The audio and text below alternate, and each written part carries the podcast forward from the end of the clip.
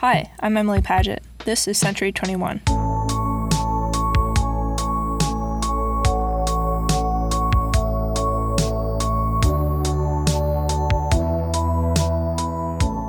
Welcome to part two of breaking down the Zuckerberg congressional hearing. I got some great feedback on the first installment of this series, and I'm really glad people are learning stuff. I definitely have been, and we're in for another 20 or so minutes of learning more about everyone's favorite social medium.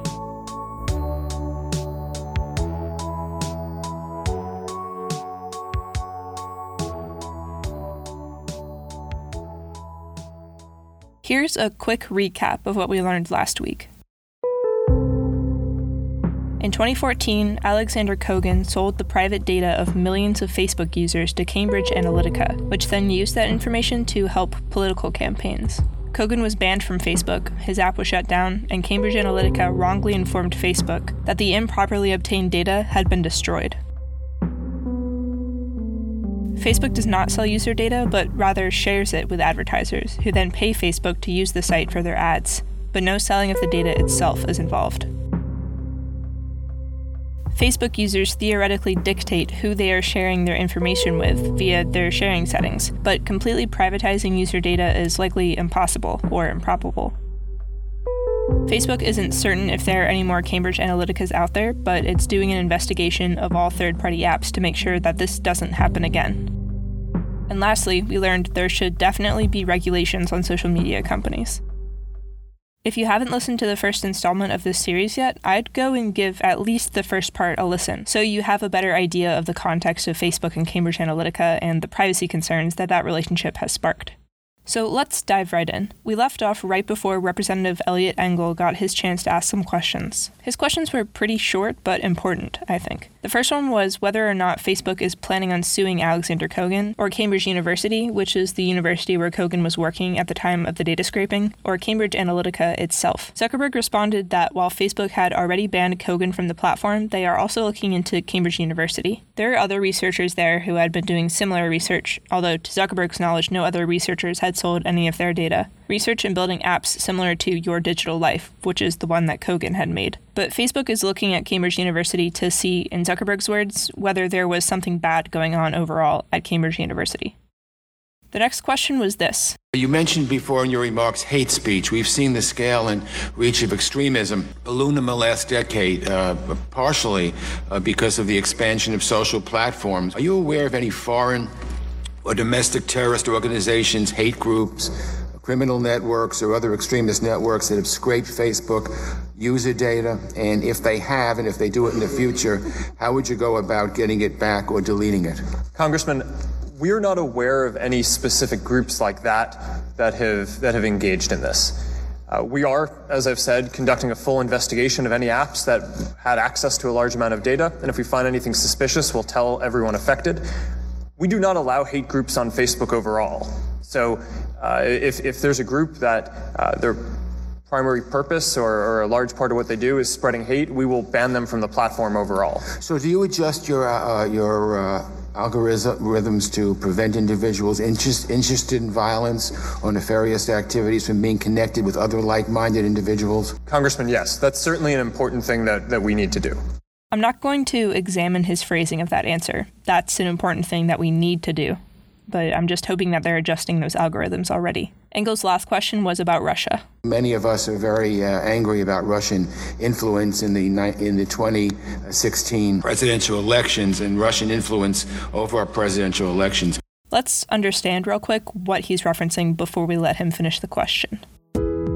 So, back in October 2016, the US government stated that it was confident that Russia had hacked the Democratic National Committee and other political groups of the Democratic Party. This was the first time that the United States had officially accused Russia of ever corrupting US political systems. This hacking included alleged hacked emails, which were leaked on websites like WikiLeaks, and the theft traced back to an online persona called Guccifer 2.0. The United States government said that these activities line up with, quote, the methods and motivations of Russian directed efforts, end quote, and that they were intended to mess with the US election process. Russia rejected these accusations, accusing hackers of United States origin of similarly infiltrating Vladimir Putin's website. In addition to this alleged hack of the DNC, there's apparently also evidence that there are connections between so called troll farms, which spread fake news about Hillary Clinton and the Russian government. The troll farms didn't spread fake news about the Russian government, they were connected to the Russian government. The U.S. Republican National Committee stated that their systems were not hacked, but individual staffers' accounts were breached. How does this link to Facebook? Well, it found that thousands of divisive political ads on Facebook had been bought by fake accounts linked back to the Russian government. These advertisements came up in people's Facebook feeds, a place where, nowadays, many people get their primary news and information.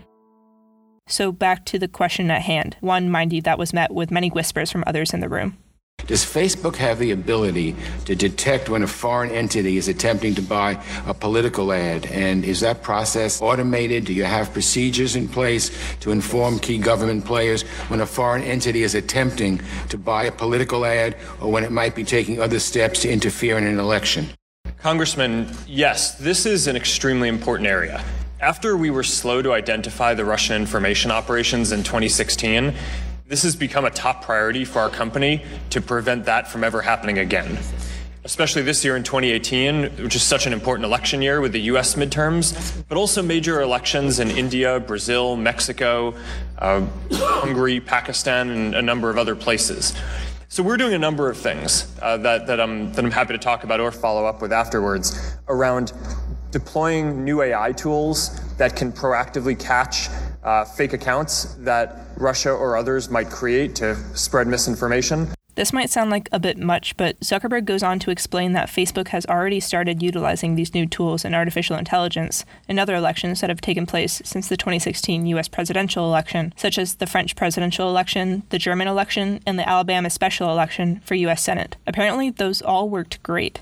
According to Zuckerberg, the AI tools took down tens of thousands of fake accounts that could have been trying to do similar activity, like purchasing divisive political advertisements. The next question we'll talk about comes from Representative Gene Green, who brings up Facebook's compliance with the General Data Protection Regulation, which is a part of European Union law that deals with the regulation of data protection and privacy for everyone within the EU. The main goal of this regulation is to give control back to individuals over their personal data, and it affects Facebook by largely opening its doors for more privacy on the part of the Facebook user. A regional court in Berlin, Germany found that Facebook doesn't provide enough information for its users for them to give meaningful consent, in other words, checking the I agree to terms and conditions button, to Facebook's use of their personal data. Some grievances that they had with the site include on the mobile app, quote, ticks were already placed in boxes that allowed search engines to link to the user's timeline. This means that anyone could quickly and easily find personal Facebook profiles. End quote. So, long story short, Facebook is adjusting its terms of service for users in the EU so it can fit within the law. So, Representative Green asked Zuckerberg if Facebook is adjusting its terms of service to allow this same level of privacy protection for Facebook users in the United States. Zuckerberg responded that yes, they are extending their adjusted terms to the rest of the world, but Green elaborated. The GDPR requires that the company's request for user consent to be requested in a clear and concise way using language that is understandable and be clearly distinguishable from other pieces of information, including terms and conditions. How will that requirement be implemented in the United States? Congressman, we're going to put at the top of everyone's app when they sign in a tool that walks people through the settings and gives people the choices and, and asks them to make decisions on, on how they want their settings set. You may not know this, but Facebook allows each user, in the US at least, to download their Facebook data. Green's next question asks if the download file includes all the information Facebook has collected about a given individual, if there's any information accessible to Facebook that the user wouldn't be able to see in that file. Zuckerberg responds that users would be able to see all the information Facebook has ever collected about them in that file, and that they will be implementing a similar data downloading feature into their plan to meet the GDPR's data portability requirement. If you want to download your Facebook data, by the way, here's how. On your desktop computer, go to your Facebook page. In the top right hand corner, there's a little drop down arrow. Click that and go to Settings. Under General Account Settings, click Download a copy of your Facebook data, and then click Start My Archive. If you want to see if Facebook has stored your credit card information, click Settings and then Payments.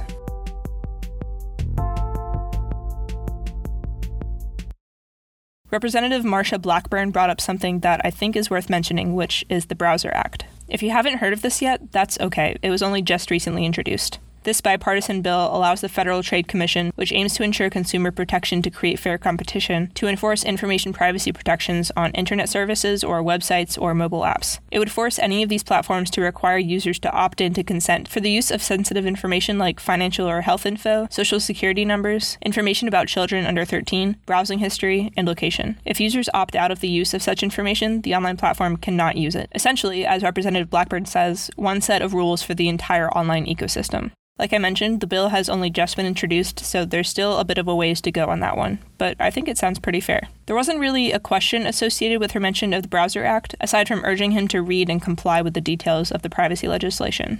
The Browser Act or something similar would be pretty huge. So far, the only regulation in social media has been effectively self regulation. Which leads into the next question by Representative Diana DeGette. She starts by noting that since the news broke about the Cambridge Analytica scandal, Facebook has not noticed a significant increase in users deactivating their accounts. They also haven't noticed a decrease in user interaction on Facebook.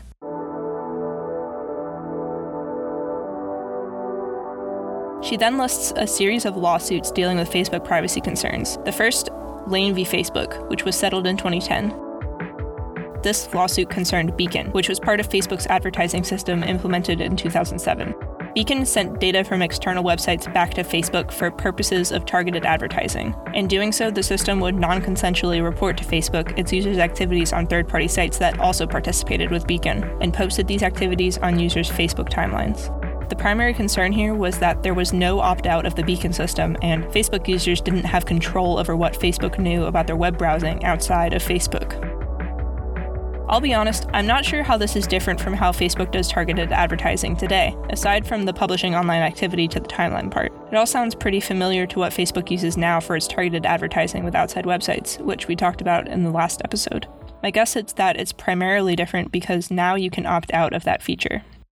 By the way, if you want to turn off targeted advertising based on external website use or adjust any ad settings, do this. Go to your settings page, click Ads in the left sidebar, scroll down to Ad Preferences, and adjust to your heart's desire. You can also see what kind of a person Facebook thinks you are in this section. Definitely give it a look if you have a few minutes. Anyway, back to the court case.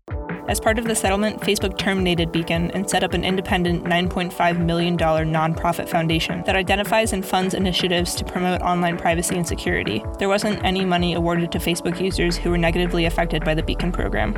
Representative DeGette brought up a second case, Fraley vs. Facebook, which was also a privacy case, this time dealing with the use of Facebook users' names and likenesses in so called sponsored stories. With sponsored stories, advertisers pay to highlight an action that users have already taken on Facebook or a Facebook affiliated app. This action is then shown to a user's friends, and it can't be shown outside of the user's friends on Facebook. This is sort of hard to explain, so here's an example. You're friends with Jane on Facebook, and she made a post checking in at Starbucks today. If this is a sponsored story, there will be a link to the main Starbucks Facebook page attached to your friend's post, as well as a caption that says sponsored story. This was upsetting to people because they were being used for advertising purposes without their consent, and also without getting paid a dime. In settling the case, checks amounting to $15 were distributed to affected parties, and Facebook agreed to adjust the terms of sponsored stories to give users more control over how their name and likeness is used, as well as include in the terms of service that it's possible that your name and likeness will be used in this way. When Representative Jetty brought up both of these cases, Lane v. Facebook and Fraley v. Facebook, Zuckerberg said that he wasn't familiar with either of them, contesting that his team briefs him on matters like these, but he's not directly involved. He did know, however, of the 2011 Federal Trade Commission investigation into Facebook's privacy policy. This investigation, in Zuckerberg's words, is, quote, extremely important to how they run the company, end quote. But Representative DeGette had a point in bringing up all of these matters. The reason I'm asking these questions, sir, is because um, we continue to have these abuses and these data breaches, but at the same time, it doesn't seem like future activities are prevented. And so I think one of the things that we need to look at in the future, as we work with you and others in the industry, is putting really robust penalties in place in case of, of um, improper actions. And that's why I ask these questions. Gentlelady's time's expired. The next question comes from Representative Steve Scalise. This is another one about Facebook's alleged political bias, a thought that's come up in the banning of politically conservative pages, such as Diamond and Silk, a pro Trump YouTube personality duo. Getting into this this new realm of content review, I know some of the people that work for Facebook, Campbell Brown said, for example, this is changing our relationship with publishers and emphasizing something that Facebook has never done before. It's having a point of view. I do want to ask you about a study that was done uh, dealing with the algorithm that Facebook uses to describe uh, what is fed to people through the news feed. And what they found was after this new algorithm was implemented, uh, that there was a tremendous bias against conservative news and content and a favorable bias towards liberal content. And if you can look at that, that shows a 16 point disparity, which is concerning. Uh, I would imagine you're not going to want to share the algorithm itself with us. I'd encourage if you wanted to do that, but uh, who develops the algorithm? Zuckerberg agrees that this is an important question. There is absolutely no directive in any of the changes that we make to have a bias in anything that we do. To the contrary, our goal is to be a platform for all ideas. And, I, and, and I know we're, we're almost out of time. So if you can go back and look and determine if there was a bias, whoever developed that software, you have 20,000 people that work on uh, some of this uh, data analysis. If you can look and see if there is a bias and let us know if there is and what you're doing about it, because that is disturbing when you see that kind of disparity. There were several questions in this hour of the hearing regarding Facebook's subjection to a 20 year consent decree with the FTC, the Federal Trade Commission, that I mentioned earlier. For some backstory on this, in 2011, the FTC took fault with Facebook's promise to keep user data private citing that while Facebook had assured users that third party apps only had access to limited amounts of their information, the minimum amount to function, these applications had access to almost all of users' personal data. In the agreement Facebook entered with the FTC, Facebook is required to get consent from users before sharing their data with third parties, to establish what's called a comprehensive privacy program that addresses privacy risks in Facebook's products, and to have another non Facebook party conduct audits every two years for the next 20 years to make sure that this program is effective. Several representatives were concerned about the Cambridge Analytica breach in spite of this consent agreement, and how there seems to be a trust gap in what Facebook says it's doing in terms of auditing app developers and what it's actually doing. Zuckerberg upholds that Facebook reviews tens of thousands of apps a year and has taken action against a number of them. But in a case similar to Cambridge Analytica, it's difficult to catch a developer who has sold user data to a third party without Facebook's knowledge. He elaborates on Facebook's process of investigating apps.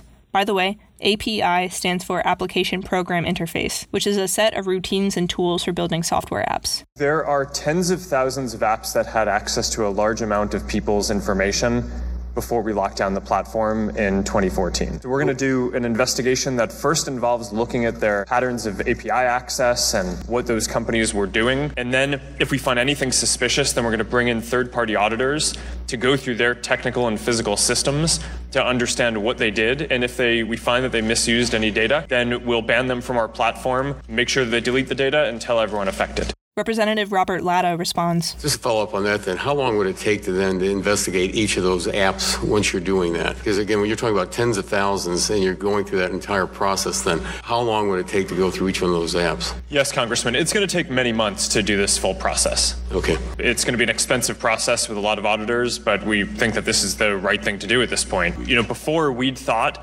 that when developers told us that they weren't going to sell data, that that was that that was a good representation. But one of the big lessons that we've learned here is that clearly we cannot just take developers' word for it. We need to go and enforce that. Okay.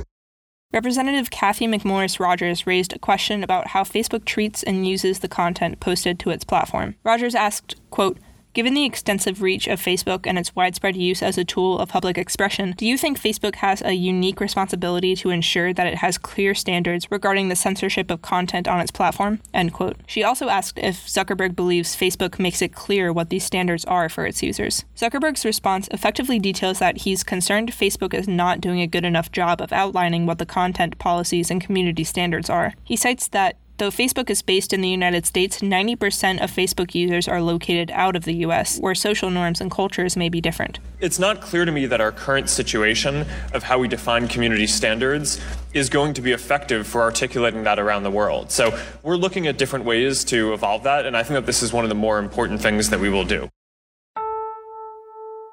This next question isn't necessarily about privacy concerns, but I'd still like to mention it, and I'm glad it was brought up at the hearing. Representative G.K. Butterfield brought up issues that Facebook and others in its industry have had regarding diversity in the workplace. Facebook has apparently had several diversity initiatives. For example, in 2017, Facebook increased its black representation in the workplace from 2 to 3%. In the words of Representative Butterfield, this is a small increase, but better than none. But obviously, it doesn't fit the definition of building a racially diverse working community. He elaborates CEO leadership, and I've found this to be absolutely true. CEO leadership on issues of diversity is the only way that the technology industry will change. So, will you commit, sir, uh, to uh, convene, personally convene, a meeting of CEOs in, in your sectors? Many of them, them, all of them perhaps, are your friends, and to do this very quickly to develop a strategy to increase racial diversity in the technology industry. Representative Butterfield references Facebook's website, where it lists five company leaders, none of which is African American, which clearly doesn't reflect the United States. In addition, he mentions that, quote, companies' failure to retain black employees contributes to their low presence at technology companies, and there's little transparency in retention numbers, end quote. Butterfield urges Zuckerberg to provide numbers on Facebook's retention of employees broken down by race and their diversity updates. Zuckerberg agrees. Let's go on to the last question for this episode. It's by Representative Doris Matsui, who raises the issue of who actually owns user data and content. Does the individual, in this case the Facebook user, or does Facebook? Or does a third party app, or some combination of the three?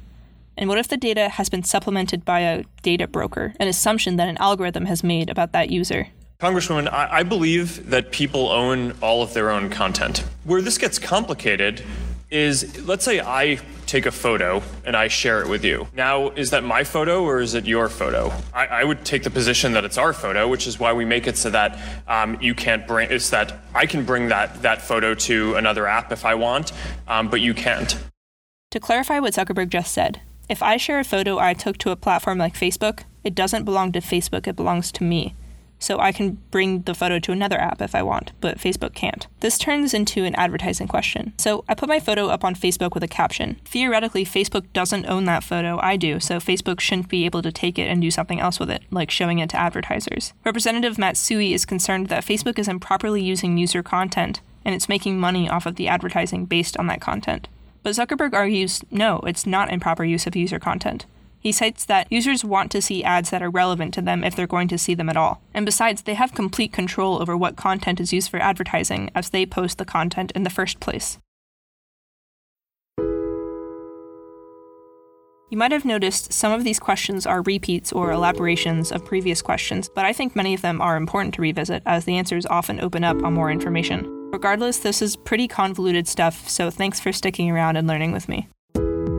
Here's what we learned in this hour of the hearing Facebook is not aware of hate groups scraping data in a way similar to Alexander Kogan and Cambridge Analytica. It's believed that Russia linked individuals utilized Facebook to spread fake news and purchase divisive advertisements on the platform during the 2016 presidential election. Facebook has created AI tools to take down similar fake accounts and have found success with them in other elections since 2016. Facebook is expanding privacy adjustments to its terms of service under the General Data Protection Regulation to the United States and the rest of the world. We learned it's possible to download all the data Facebook has collected about you so you can see what they see. It's also possible to adjust settings for targeted advertising.